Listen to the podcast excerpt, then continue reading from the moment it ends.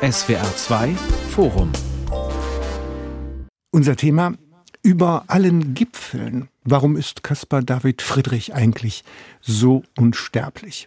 Darüber wollen wir sprechen. Dazu lädt sie Michael Köhler am Mikrofon ein. Mönche und Meere, das kennen wir. Gipfel und Gebirge, Kreuze, Kreidefelsen, Wanderer im Mondlicht, Mondaufgänge und Eismeere. Die Gemälde des Malers Caspar David Friedrich sind bekannt, sie sind beliebt. Er gilt manchen sogar als der bedeutendste Künstler der deutschen Romantik. Er stellte Menschen vor, in und über die Natur, in überwältigende Kulissen. Der am 5. September 1774 in Greifswald geborene Maler feiert 2024 seinen 250. Geburtstag. Drei große Ausstellungen in Hamburg, Berlin und Dresden feiern ihn von Ende 2023 bis weit in das Jahr 2025 hinein. Alle Ausstellungen stehen unter der Schirmherrschaft des Bundespräsidenten. Die Hamburger Schau hat Mitte Dezember 2023 den Anfang gemacht, heißt im Untertitel Kunst für eine neue Zeit und versteht sich als Retrospektive mit über 60 Gemälden, 100 Zeichnungen.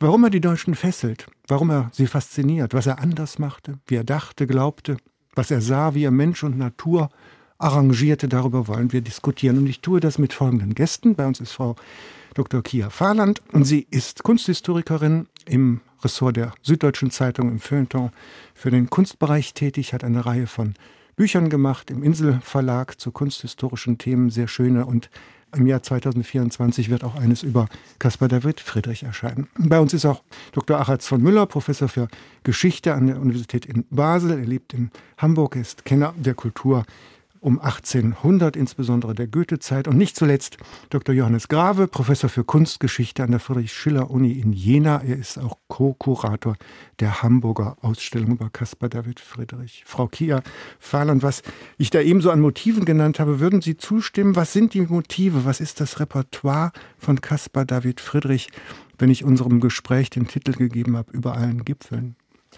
Ja, erst einmal ist das Repertoire sehr wenig. Also er ist ein Meister der Reduktion und das zieht auch den Blick in die Ferne. Er zieht den Blick auf, auf den Horizont, der ganz, ganz wichtig für ihn ist, ein Leitthema und er eröffnet den Raum. Also ich glaube, die Frage ist vor allem, was lässt er eigentlich alles weg aus seiner Zeit betrachtet?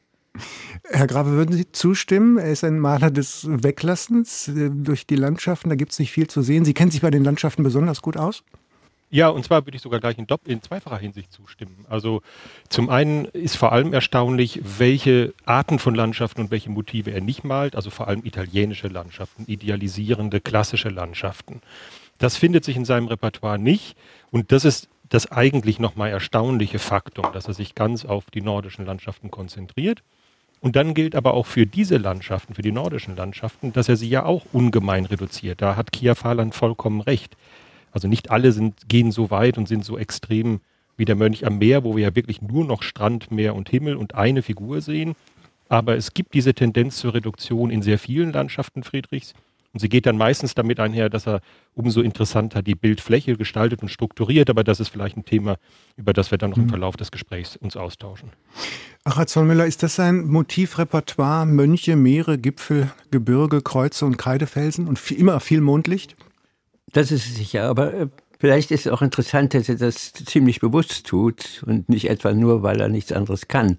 Er kann ja bekanntlich auch keine Figuren zeichnen, malen, schaffen. Das klingt nach bösem Urteil, weil er sie immer alle von hinten zeigt. Äh, ja, und er lässt sie auch zum Teil auch äh, von Kersting, einem Freund, nachtragen gleichsam und, und malt sie ab sozusagen, nimmt das als Programm für Figuration. Interessant ist aber, dass er sehr genau und sorgfältig, glaube ich, darüber nachdenkt, was er eigentlich tut. Über Ludwig Richter ist es ein interessantes Urteil, dass er sagt, auf den wäre mehr geworden, wenn er nicht nach Italien gegangen wäre. Das ist ja sehr interessant. Das heißt, sehr bewusst grenzt er sich von der klassizistischen Italienorientierung der Kunst ab. Herr Grabe, hat er recht, Araz von Müller, ein Norddeutscher, ein deutscher Maler, Caspar David Friedrich? Ja, absolut. Also fast ausnahmslos. Äh, es gibt vielleicht ein Bild der Sommer in der Münchner Pinakothek, wo man noch ein bisschen etwas von der Kenntnis auch im weitesten Sinne südlicher Landschaften merkt. Aber selbst das ist dann wiederum eine nördliche Mittelgebirgslandschaft und nur die Staffage hat noch so eine ganz vage Erinnerung an das, was man bei Claude Laurent erwarten würde. Also da gebe ich Achats von Müller vollkommen recht. Mit den Figuren, das kann man vielleicht ein klein wenig einschränken und nuancieren. Das, ist ein böses Urteil, ne? Immer nur von hinten. Mich haben die so ein bisschen an diese Melonenmänner von Magritte erinnert, ne? die man auch immer nur von hinten sieht. Das ist vielleicht auch etwas respektlos gesagt, aber für jemand, der das zum ersten Mal sieht, Herr äh, Professor Grave, ist das doch schon befremdlich. Mitten im Bild ziemlich fette Figuren und dann sieht man die nur von hinten. Warum, macht, warum macht er das?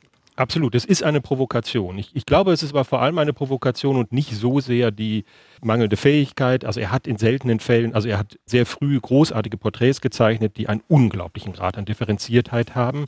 Dann hat er ähm, durchaus mit einem Aquarell seiner Familie auf dem Marktplatz von Greifswald Figuren auch durchaus von vorne oder im Profil gezeigt. Also das hat er machen können, wenngleich es wahrscheinlich ist, dass es ihm keine große Freude bereitet hat.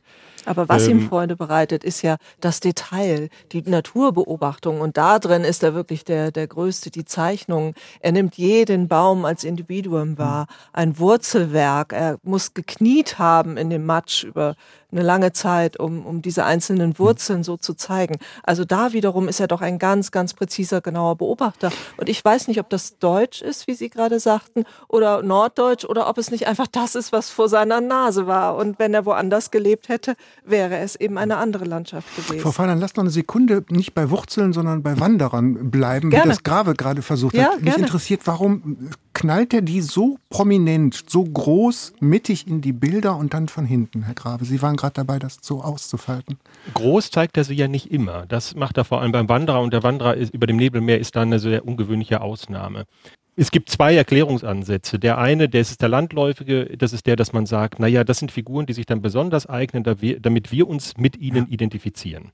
Ja, wir sehen ja nicht das, direkt das Individuum, sondern wir sehen eine Figur und wir können uns dann in die hineinversetzen. Ich glaube, das ist zur Hälfte richtig, aber ich füge eigentlich immer heran äh, an, das ist auch mein zweiter, äh, die, die zweite Antwort, dass es zugleich Figuren sind, die uns dann aber letztlich, die befremdlich stehen bleiben, die unseren Blick letztlich auch verstellen und die uns dann in die Situation bringen, dass wir darüber nachdenken, was es eigentlich heißt, andere zu sehen, wie sie sehen. Also, dass das letztlich Figuren sind, die uns einladen, über das Sehen auch als solches nachzudenken. Die Wanderer wandern gar nicht.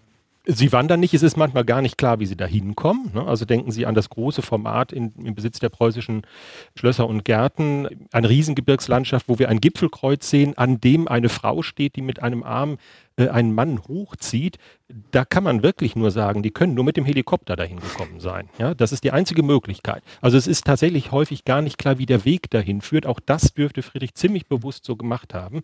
Und insofern, die haben was Provozierendes, diese Rückenfiguren. Was suchen die da, Frau Fahrland? Das Weite? Die suchen, ja, Vielleicht suchen sie das weiter, aber sie sind vor allem irritiert. Es sind ja Städter. Die haben, sind städtisch gekleidet, äh, elegant altdeutsch, gekleidet. Altdeutsch, ne? also mit so, Einige, mit so ja, auch die Männer, ja, aber die Frauen, schauen Sie diese eleganten Kleider in der Zeit. Damit gehen die in diese Landschaften rein. Also die sind ja nicht in den Landschaften aufgewachsen. Es sind keine Fischer, keine Bäuerinnen, sondern es sind eigentlich Leute wie wir. Städter, die ihr eigenes Verhältnis zur Natur neu vermessen müssen. Und ich glaube, das macht es auch für uns so attraktiv, da einen Bezugspunkt in diesen Figuren zu finden. Also Sie sprachen den Wanderer an, Herr Köhler, und es ist doch erstaunlich. Also keine Figur, glaube ich, der deutschen Kunst ist so oft rezipiert und wieder aufgegriffen worden in sozialen karikiert worden auch karikiert und immer wieder ähm, die Leute haben sich dran abgearbeitet an diesem Wanderer über dem Nebelmeer aus der Hamburger Kunsthalle. Also das heißt ja, irgendwas äh, reizt uns heute an genau diesen Rückenfiguren. Frau ich glaube, Herr Graber äh, hat da einen Punkt mit dem Sehen, das die fürs Sehen an sich ich stehen. Ich frage mal in die Runde, guck Achatz von Müller als ersten an. Sie haben gerade gesagt, Frau Fahland, das sind Städter Zerstreuen Sie doch mal ein altes Vorurteil, dass das zivilisationskritische Stadtfluchtmalerei ist, Zivilisationsfluchtmalerei oder Eskapismus. Der, der Welt den Rücken zukehren? Ist das zu einfach, ne, oder? Das, ich denke das nicht, nein. Ich denke, er wendet sich der Welt zu, weil er sie so genau beobachtet, eben als Zeichner unterwegs ist, jeden Baum, jeden Stein genau zeichnet und wahrnimmt. Es ist eine Schule der Wahrnehmung und, und eigentlich insofern das Gegenteil von Eskapismus. Aber es ist auch klar, dass nach der Französischen Revolution das Naturverhältnis ja. auch einfach nochmal neu vermessen wird. Und da müssen die Leute eine Position zu finden. Kommen wir gleich drauf. Ein ganz, ganz ja. wichtiger Punkt. Gerne. Sozusagen der grüne Goethe und der grüne Caspar David Friedrich. Achatz, ja. Achatz von Müller. Ich glaube, ich glaube, ich glaube, dass wir da auf einer wunderbaren und wichtigen Spur sind. Nämlich, das ist nicht Zivilisationsflucht, sondern es ist Zivilisationskritik. Das heißt, der Rousseauismus, der da drin steckt, verbindet letztlich Friedrich auch mit einer großen europäischen Tradition. Und wenn man die Romane Rousseaus sich nochmal genau anguckt, sieht man, dass die Figurationen Rousseaus, also wohlgemerkt fiktionale und nicht malerische. Jean-Jacques Rousseau meinen Sie den Genfer Pädagogen den, und den Romantiker? Großen, mhm. großen und wichtigen Sozialphilosophen vor allem. Und da geht es natürlich um die Frage, in welcher Weise stehen wir zur Natur und was bedeutet uns die Zivilisation? Und die berühmte Antwort auf die noch berühmtere Frage der Akademie, die Rousseau ja beantwortete, nämlich, was bedeutet uns die Zivilisation? Sie bedeutet uns eigentlich ein, ein Prokustusbett. Das ist die Antwort. Sie ist etwas, mit dem wir uns kritisch auseinandersetzen müssen. Und die Antwort lautet, wir sind immer noch Naturwesen. Und glaube, dass an dieser Stelle, und jetzt schließe ich mal ganz kurz, ein direkter Weg von Rousseau über Friedrich zu uns führt und der Frage, was ist für uns die Natur? Herr Grave, ja? Ja, vielleicht kann ich direkt daran anschließen, weil ähm, ich tatsächlich Achatz von Müller unbedingt recht geben will, dass wir da auf einer interessanten Spur sind, vor allem wie er sich jetzt weiter ausgelegt hat. Denn ein äh, wirklich sehr äh, anregender Friedrich-Forscher, Hilmar Frank, hat auf einen sehr interessanten, hypothetischen, aber überzeugenden Zusammenhang aufmerksam gemacht, nämlich, dass für Friedrich äh, und sein Umfeld das Konzept der Reverie eine große Bedeutung gespielt hat. Mhm. Und das hat einen, einen ganz klaren, ich will nicht sagen Anfangspunkt, aber einen ganz klaren Kristallisationspunkt bei Rousseau. Das sind die Reveries äh, d'un äh, Promeneur solitaire. Äh, also die Idee, letztlich das, was Achatz von Müller jetzt angesprochen hat, die Zivilisationskritik, nicht einfach, ich sag mal, in Sätzen und fertigen Gedanken abzuhandeln, sondern zu vollziehen. Dass es vor allem etwas ist, was wir tun müssen. Was wir also in einem Denken, in einem Schauen, durchaus auch in einem Bewegen vollziehen müssen. Diese diese Qualität, dass es eigentlich erstmal darum geht, etwas zu tun, die scheint mir bei Friedrichs Gemälden ganz zentral zu sein. Also dass es hier weniger um das, nicht allein um das geht, was wir sehen, sondern vor allem um unser Sehen, um ein Betrachten. Mhm. Und von dort her führt eben tatsächlich auch eine Brücke zu Rousseau. Und möglicherweise ist auch das, und auch da stimme ich Achatz von Müller zu, etwas, was für uns heute ziemlich wichtig ist, dass wir nämlich in dieser kritischen Auseinandersetzung mit der Frage, wie wir zur Natur stehen, vielleicht jetzt nicht immer nach der ausgeprägten, in Stein gemeißelten Antwort suchen müssen, sondern überhaupt erstmal in ein Denken, in ein Reflektieren darüber eintreten müssen, dass also uns in gewisser Weise auch im Denken überhaupt die Freiheit verschaffen müssen. Also bis hierhin da darf ich nochmal zum Rücken kommen, Bitte. weil das eigentlich ja der Punkt war. Ich glaube, dass Herr Grabe sehr richtig gesagt hat, wir sehen unser Sehen. Und das ist es, was möglicherweise auch die Notwendigkeit der Rückenansicht betont und nicht nur die Unfertigkeit oder schon gar nicht vielleicht auch die Unfertigkeit. Wäre er so unfertig gewesen, dann hätte er wahrscheinlich die Natur direkt konfrontiert mit uns. Aber er will uns zeigen, dass wir uns selber konfrontieren müssen. Das heißt, die Konfrontation der Natur mit uns erfolgt über den Blick auf uns. Und das ist der entscheidende Punkt des Rückens. Wir sehen uns dabei auch nicht von vorne. Das können wir gar nicht. Niemals. Wir können uns nur vom Rücken aus sehen. Das heißt, der Rücken ist unsere Perspektive auf die Natur. Und die Brechung dieses Blickes ist das, was uns Friedrich empfiehlt, ja geradezu befiehlt.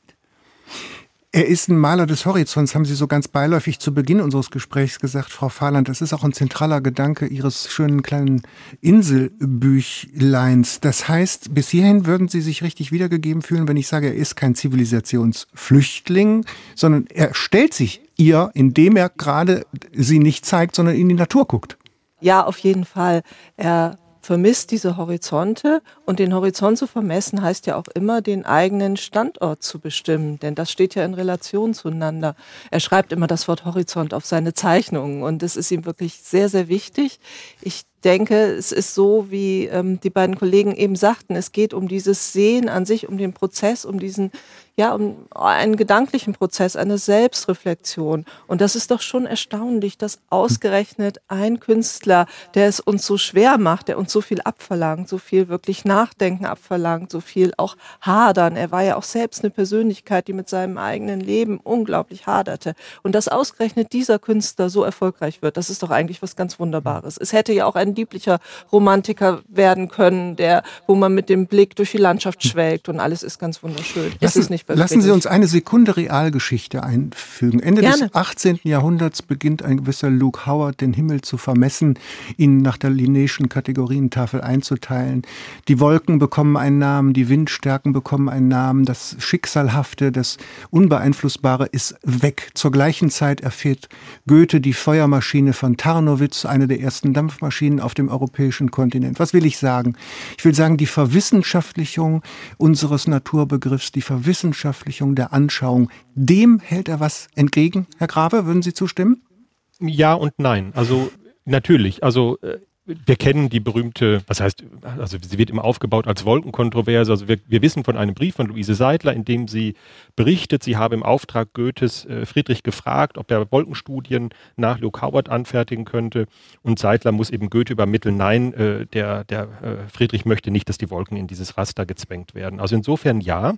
Und zugleich müssen wir uns natürlich bewusst halten, dass diese Verwissenschaftlichung in dieser Zeit, vor allem auch in Dresden, nicht immer in Frontstellung zu Sensibilitäten für Empfindungs- und Stimmungsqualitäten steht. Es gibt ja sowas wie die romantische Naturphilosophie und Naturwissenschaft durchaus auch, also mit Leuten wie Schubert und Karus, sehr prominent in Dresden vertreten, wo das durchaus Hand in Hand gehen kann. Und wir und Arzt und Maler, Karus, ne? Der Karus ist Arzt und Maler, der Schubert ist eben äh, Naturwissenschaftler, Philosoph und Schriftsteller beide mit engen Kontakten zu unterschiedlichen Zeiten zu Friedrich, äh, sicherlich auch äh, durchaus prägend in, in beiden Fällen.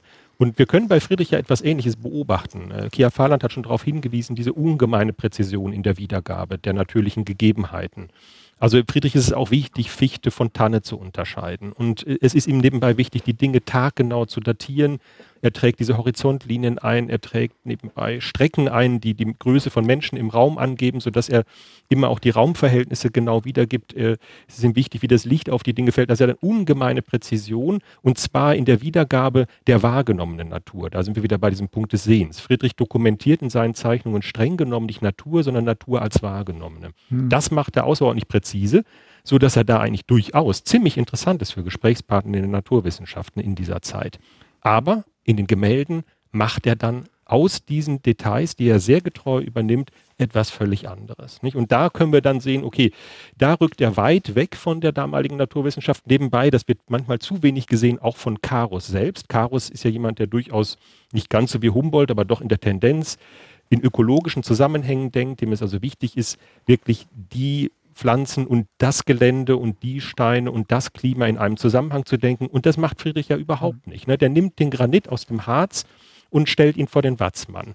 Da kümmert er sich überhaupt nicht um ökologische, biologische Gegebenheiten. Da entfernt er sich dann wirklich deutlich von diesem wissenschaftlichen Ansatz. Und insofern ist er da in einer interessanten Spannung und das hilft uns vielleicht auch noch genauer zu sehen, worum es ihm eigentlich geht. Und es ist vielleicht interessant, äh, hinzuzufügen, dass Karl Friedrich von Romohr in einem Brief 1832 an Alexander von Humboldt von dem gebeten, über die schrittweise Entfaltung der Landschaftsmalerei zu berichten, bei den Niederlanden äh, seinen Höhepunkt findet und dann auf die deutsche Malerei zu sprechen kommt und Friedrich auslässt tatsächlich nur von Chaos spricht, bei der eine diagnostisch-analytische Möglichkeit der Landschaft gefunden habe, die einen wirklichen Schritt in eine neue und uns sozusagen ansprechende Richtung bedeutet. Das heißt, das gegenseitige Distanzieren bis hin zu einem wissenschaftlichen Kunsthistoriker wie Rumor findet auf der Achse der Zeit selbst schon statt. Und das ist vielleicht auch nochmal interessant, weil wir es ja, wirklich mit einer Spannung zu tun haben zwischen Wissenschaft und Kunst, die ausgesprochen interessant ist, weil sie die Kunstwissenschaft auch selbst erreicht. Warum malt der Kreidefelsenfrau Pfarrland? Warum immer wieder auch Altarbilder? Ist das ein ostdeutscher Protestant, ein protestantischer ostdeutscher Maler. Ich will nicht endlos drauf rumreiten, aber das ist doch schon irgendwie bestimmt. Das ist nix äh, bayerisch-barockes, ne, was der malt. Absolut. Der ist so protestantisch, wie man nur protestantisch sein kann. Und er ist auch einer von den sich quälenden Protestanten. Herr Graver hat das in seinem Buch bei C.R. Beck erschienen, wunderbar herausgearbeitet, wie diese protestantische Hemmung gegenüber den Bildern auch seine Malerei immer achtsamer und sensibler werden lässt, weil er sich damit auseinandersetzt, was ist das für ein, für ein Prozess auch der Erkenntnis gegenüber der Natur. Und er hat Hemmungen einfach zu sagen, ich male hier, ich bin der zweite Schöpfergott und ich male die bessere Natur, als Gott selbst sie geschaffen hat. Das würde er sich nie anmaßen. Er bleibt immer demütig. Und dadurch aber entstehen ähm, diese Spannungen, dadurch macht es uns schwer, stellt uns einen Felsblocken Brocken erstmal vor die Nase oder eine Rückenfigur, dass wir gar nicht das Ganze einfach bewundern und äh, sehen können, sondern wir sind auf uns zurückgeworfen, wie das im Protestantismus ja auch der Fall ist und müssen uns mit uns selbst auseinandersetzen. Und das ist doch etwas, was wirklich in die Moderne und auch in unsere Zeit führt. Hm. Und man, man guckt das gerne an und liest es auch gerne. Ne? Herr Grabe, Sie haben selber ausführlich über die alte Frau mit Sanduhr und Buch geschrieben, eine schwarze Kreidezeichnung um 1802 hängt in Mannheim, eine Porträtzeichnung, wo dann auch noch äh, Johannesevangelium zitiert wird und so weiter. Hat Frau Fahland recht? Ein, ein Maler mit protestantischen Hemmungen? Ja, genau. Und die, diese Zeichnung, äh, auf die Sie anspielen, thematisiert das in der vielleicht äh, in der, in der, in der schlagendsten Art und Weise. Also ähm, wir sehen eine alte Frau mit einem Buch vor Augen und äh, es sind zwei biblische Verse eingetragen. Links ein Psalmvers, wie man ihn also wunderbar bei Lutheranern erwarten würde. Wer auf den Herrn äh, hofft, äh, der wird Gnade erlangen, sinngemäß. Äh, das ist also sozusagen ein Kern, eine Kernüberzeugung des Protestantismus und rechts dann ganz verstörend aus dem, aus der Thomas-Erzählung, äh, aus den Evangelien herausgenommen, selig sind, die nicht sehen und doch glauben. Und ich pflege immer zu sagen, das ist der Vers, den bildende Künstler meiden sollten und regelmäßig steuern sie ihn an. Denn ähm, also im Prinzip streicht ja Friedrich mit diesem Vers die Zeichnung und den Blick auf die Zeichnung erst einmal durch. Aber er macht es letztlich doch nicht, denn er fügt diesen Vers auf eine sehr interessante Art und Weise ein. Er ist handschriftlich in dieses Buch geschrieben. Wir brauchen einen Augenblick, bevor wir überhaupt sehen, dass wir in dem Buch lesen können. Da müssen wir die Zeichnung nebenbei umdrehen oder müssen unseren Kopf verdrehen. Und wenn wir dann wirklich versuchen wollen, diesen Vers auch aus einem Schattenwurf von einem Eselsohr heraus sozusagen zu lesen, dann sehen wir nicht mehr gegenständlich, sondern dann sehen wir nur noch Striche. Friedrich hat uns in diesem Moment also schon aus dem rein gegenständlichen irdischen Sehen herausgeführt zu einem anderen Sehen. Und das ist etwas, glaube ich, was ohnehin seine große Stärke ist. Er nimmt diesen, diese Bildskepsis des Protestantismus sehr ernst, diese Sinnlichkeitsskepsis, aber er reagiert darauf, indem er das Bild als Bild stark macht. Und da hat er nebenbei eigentlich auch beste christliche Gründe, das zu tun, weil eben vor allem bei Paulus äh, Christus auch konzipiert wird als Bild und Abglanz des Vaters. Das heißt, wir haben im Kerngeschehen sozusagen der christlichen Theologie, vor allem der Christologie, haben wir ohnehin ein Bilddenken. Und Friedrich scheint jetzt gerade in den Gemälden, die so einen stark religiösen Bezug haben, der Tetschner Altar ist vielleicht das Wichtigste, äh, scheint er das auszuspielen. Also diese Bildrelation von Christus zu Gott Vater in gewisser Weise in den Bildern selber auffällig werden zu lassen, indem er uns darauf stößt, dass wir auf ein Bild und nicht auf die Sache selbst schauen. Dabei ist vielleicht interessant, dass das nun wahrlich auch anstößig wirkt. Also der ja recht strenge und klassizistisch sehr bewusst argumentierende Kunstkritiker Ramdor, also Friedrich Wilhelm Ramdor, ein etwas älterer Zeitgenosse, sehr gut in Weimar bekannt und so weiter, entfaltet seine Kritik an Friedrich genau an dieser Stelle äh, indem er sagt, diese Art Hineingeheimnissen des äh, Hineingeheimnissens äh, des Religiösen in die Natur und des Überschreitens des Wortes durch das Bild ist anstößig, denn es entsteht, und das ist ein wirkliches Zitat jetzt, ein narkotischer Dunst einer Naturreligion. Und das ist nun wirklich dann für diesen Kritiker kein Protestantismus mehr, sondern eine Überschreitung der Grenzen des Religiösen überhaupt in den dogmatischen Sinne der Konfessionen. Daher glaube ich, muss man noch mal der Frage genauer nachgehen, worin besteht das Verlockende Und worin besteht das Anstößige dieser Verbindung von Natur und Religion? Also als katholischem Rheinländer muss ich sagen, die Altarbilder, die finde ich immer am unattraktivsten. Ich frage mich selber immer, warum mir der Nebel immer am besten gefällt bei Caspar David Friedrich, Frau Fahland. Kennen Sie so, so Erfahrungen? Ja, der Nebel ist ja wirklich, äh, springt einem ins Auge. Und der Nebel macht die Dinge ja wieder etwas unklarer. Und er gibt auch eine Zeitdimension rein. Wir stehen vor dem Nebel und er verändert die Farben.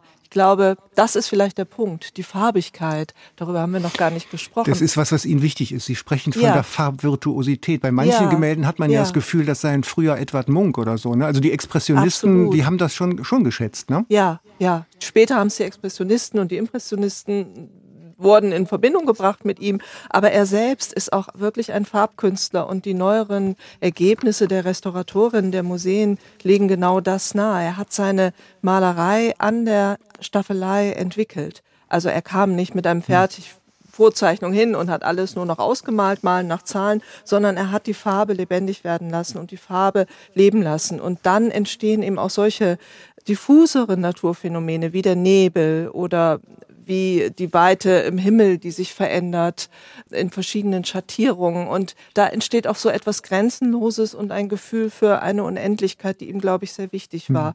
Also man muss ihn vielleicht wirklich auch nochmal als Farbmaler sehen und nicht immer nur die Konturen des Wanderers, den wir alle kennen, sondern als ganz materiellen Menschen, der vor der Staffelei stand und gemischt hat, die Farben.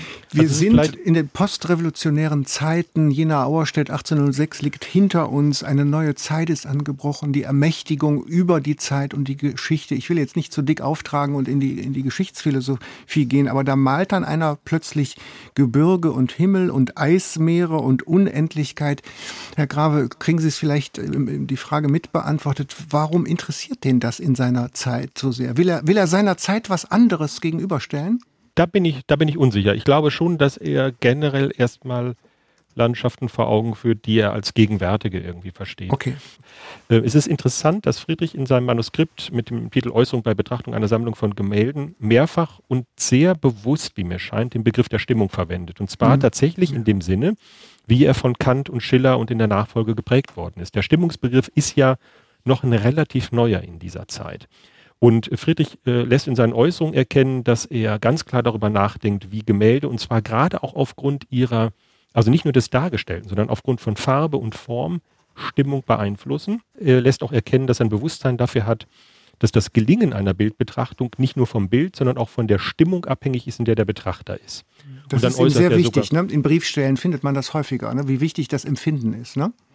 Genau, genau. Sein eigenes Empfinden, aber eben auch das der Betrachter. Und er, er hat, zeigt ein klares Bewusstsein dafür, dass das nicht immer in unserer Kontrolle ist, sondern dass das schwankt, dass das abhängig ist von Stimmungen. Und er sagt auch von sich selber, dass er, dass auch seine eigene Produktion abhängig ist von Stimmungen. Also da zeigt er einen hohen Grad an Bewusstsein auch für das, was wir jetzt so im akademischen Jargon Kontingenzen auch nennen. Und das verbindet vielleicht diese Frage von Farbe und Stimmung auch ein bisschen mit der Frage, auf die Sie jetzt zielten. Also wie steht er eigentlich zur Zeit? Friedrich hat ein ganz klares, ganz klar expliziertes Bewusstsein für die Geschichtlichkeit, für die Veränderbarkeit und für die Unwiederbringlichkeit des Vergangenen. Also er macht ein ganz klares äh, Beispiel auch auf, indem er sagt, wenn jetzt Raphael nochmal hier wäre, nochmal auferstünde oder ein zweiter Raphael käme, er würde ganz anders malen als der erste Raphael. Also Friedrich verabschiedet diese Idee, wir könnten nochmal an die Meisterleistungen der Antike oder der Renaissance nahtlos anknüpfen, ganz klar und insofern ein unglaubliches Zeitbewusstsein, das ihn, glaube ich, mit vielen seiner Zeitgenossen befindet. Er ist auch kein malender Goethe in der Hinsicht, dass er jetzt wie Goethe beim Laokoon-Aufsatz sagt, das ist das, wir können an dieses eine Meisterwerk überzeitlich hier hinstellen und das ist für alle Zeiten gültig. Das ist für Friedrich eigentlich nicht vereinbar. Und trotzdem können ähm, wir heute dran an. Genau daran können wir anschließen. Eben genau deswegen. Die Stimmungsmalerei, ja, genau. Weil, weil, weil, weil Frau Frahland was Grave beschreibt, weil er sozusagen dem labilen Ausdruck verleiht? Dem labilen Ausdruck verleiht, genau, aber auch, weil es ein nachdenklicher Umgang mit den eigenen Emotionen und Stimmungen ist. Die werden nicht einfach genommen, man lebt nicht einfach die jeweilige Stimmung aus und ist ihr auch ausgeliefert, sondern man bringt sich in eine gewisse Distanz zu diesen Stimmungen und erfasst sie bei ihm malerisch, bei uns in der Betrachtung. Und ich glaube, das ist schon eine ganz wichtige Kulturleistung, die gerade heute, wo wir so auch sehr im politischen Diskurs und allgemeinen Diskurs auch immer wieder von Stimmungen getrieben sind, uns allen gut tut, wieder in Distanz zu kommen, nachzudenken, das aufzumachen, was Abi Warburg, der Kunsthistoriker, einmal Denkraum genannt hat. Das ist das Angebot von Friedrich. Ähm, ihr dürft fühlen, aber ihr könnt darüber auch nachdenken. Die Gefühle beherrschen euch nicht. In Ihrem Buch finde ich den schönen Satz, Caspar David Friedrich verschenkt keine Illusionen. So. Ja, ja, sondern ja, er konfrontiert uns durchaus mit, mit Realitäten und eine dieser Realitäten sind wir selbst. Ach, Herr Zornmüller? Ja, eine Stimmung fehlt ihm. Und äh, ich glaube, da entzündet sich auch so einiges bei den Zeitgenossen. Es gibt diese schöne Passage da von Brentano und Arnim, die Kleist aufgreift in seinem Friedrich-Aufsatz, aber verkürzt und gleichsam verstümmelt. Nämlich die Stimmung die Friedrich sozusagen evoziert, wird von diesen beiden romantischen Ironikern, was sie nicht immer sind, aber in diesem Fall sehr wohl gegenüber Friedrich, in eine Stimmungslandschaft verwandelt, nämlich von Publikum, das in diesem Reflexionsteil in unterschiedlichen Rollen, mit unterschiedlichen Figurationen, unterschiedlich auf die Stimmungen von Friedrich reagiert, ebenfalls auch durch Stimmungen. Und diese romantische Ironie, die hier zum wirklich entschiedenen Ausdruck kommt, reflektiert über Friedrichs Stimmungsmalerei im Sinne sozusagen eines Publikumserfolges, der aber im Publikum gänz, gänzlich unterschiedliche Stimmungen evoziert und damit eigentlich nicht zuverlässig ist.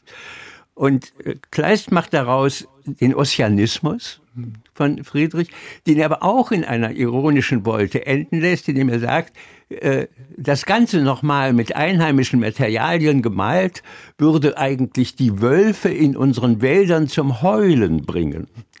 Und da sieht man, dass die Gegenwart der friedrichianischen Gesellschaft auf diesen Maler auch mit sehr unterschiedlichen Empfindungen und Stimmungen reagiert zu diesem ungemein spannenden Text von Brentano und Arnim, also dem, dem ersten Text, der von Kleist dann weiterverarbeitet worden ist. Da, da spricht nämlich Achatz von Bildern einen sehr wichtigen und immer unterschätzten Text an.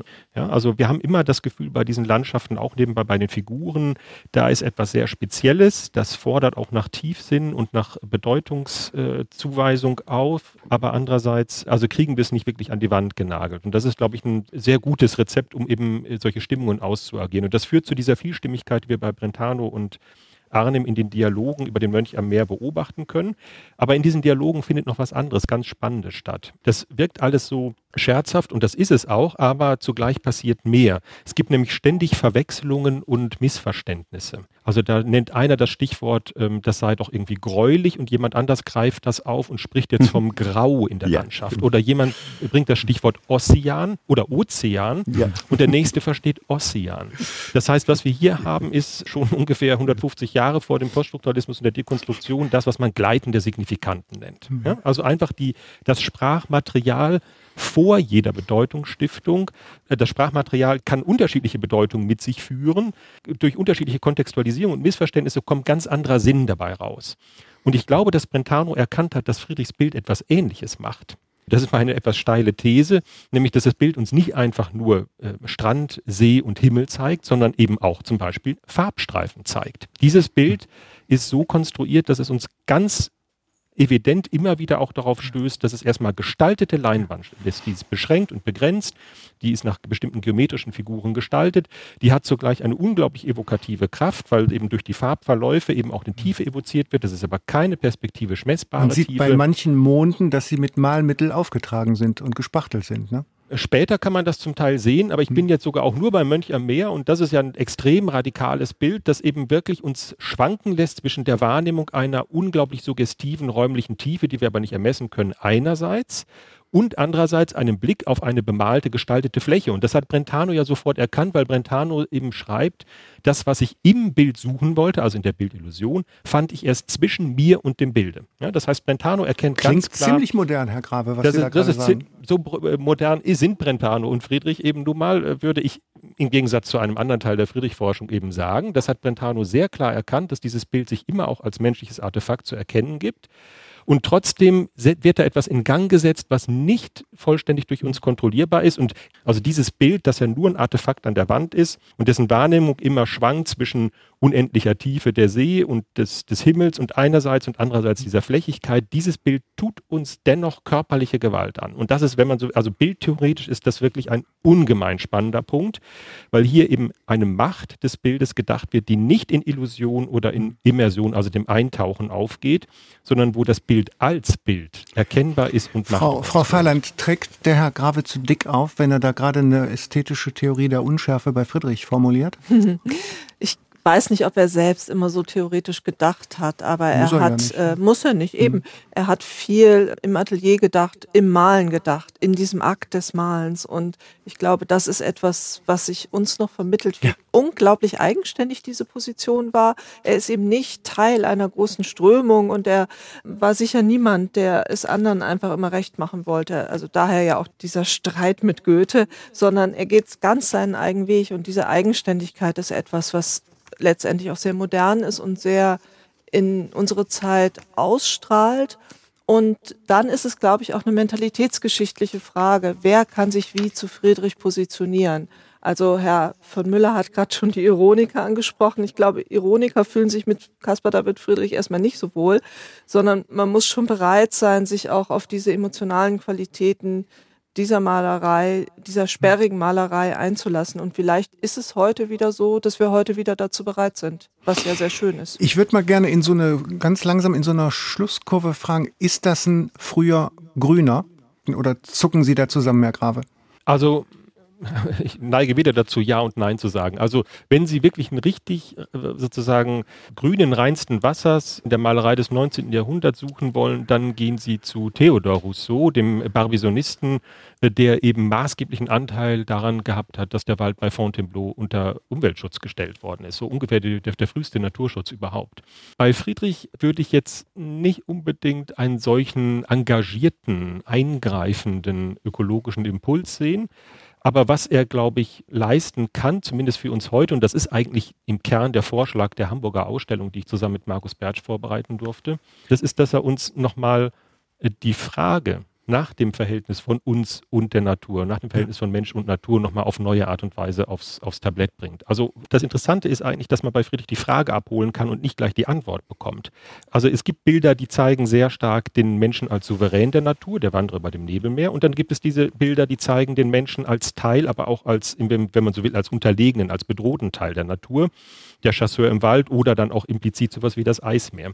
Das heißt, Friedrich kann uns, glaube ich, vor diese Vorentscheidung zurückführen, dass wir uns entweder als Mastermind, als Homo faber verstehen oder eben als diejenigen, die durch Geoengineering nochmal alle Probleme lösen oder andererseits eben ganz sozusagen in der, in der naiven und nostalgischen Rückschau immer nur sagen, ach, wären wir doch noch an diesem Nullpunkt, wo wir der Natur noch nichts angetan haben. Ja, er kann uns, glaube ich, vor diese Frage führen und kann uns, glaube ich, schon auch deutlich machen, dass wir jetzt zu diesem reinen Naturzustand nicht mehr zurückkommen, ja, sondern wir stehen immer schon in einem Distanzverhältnis. Aber eine imminente Demut, da stimme ich sehr zu.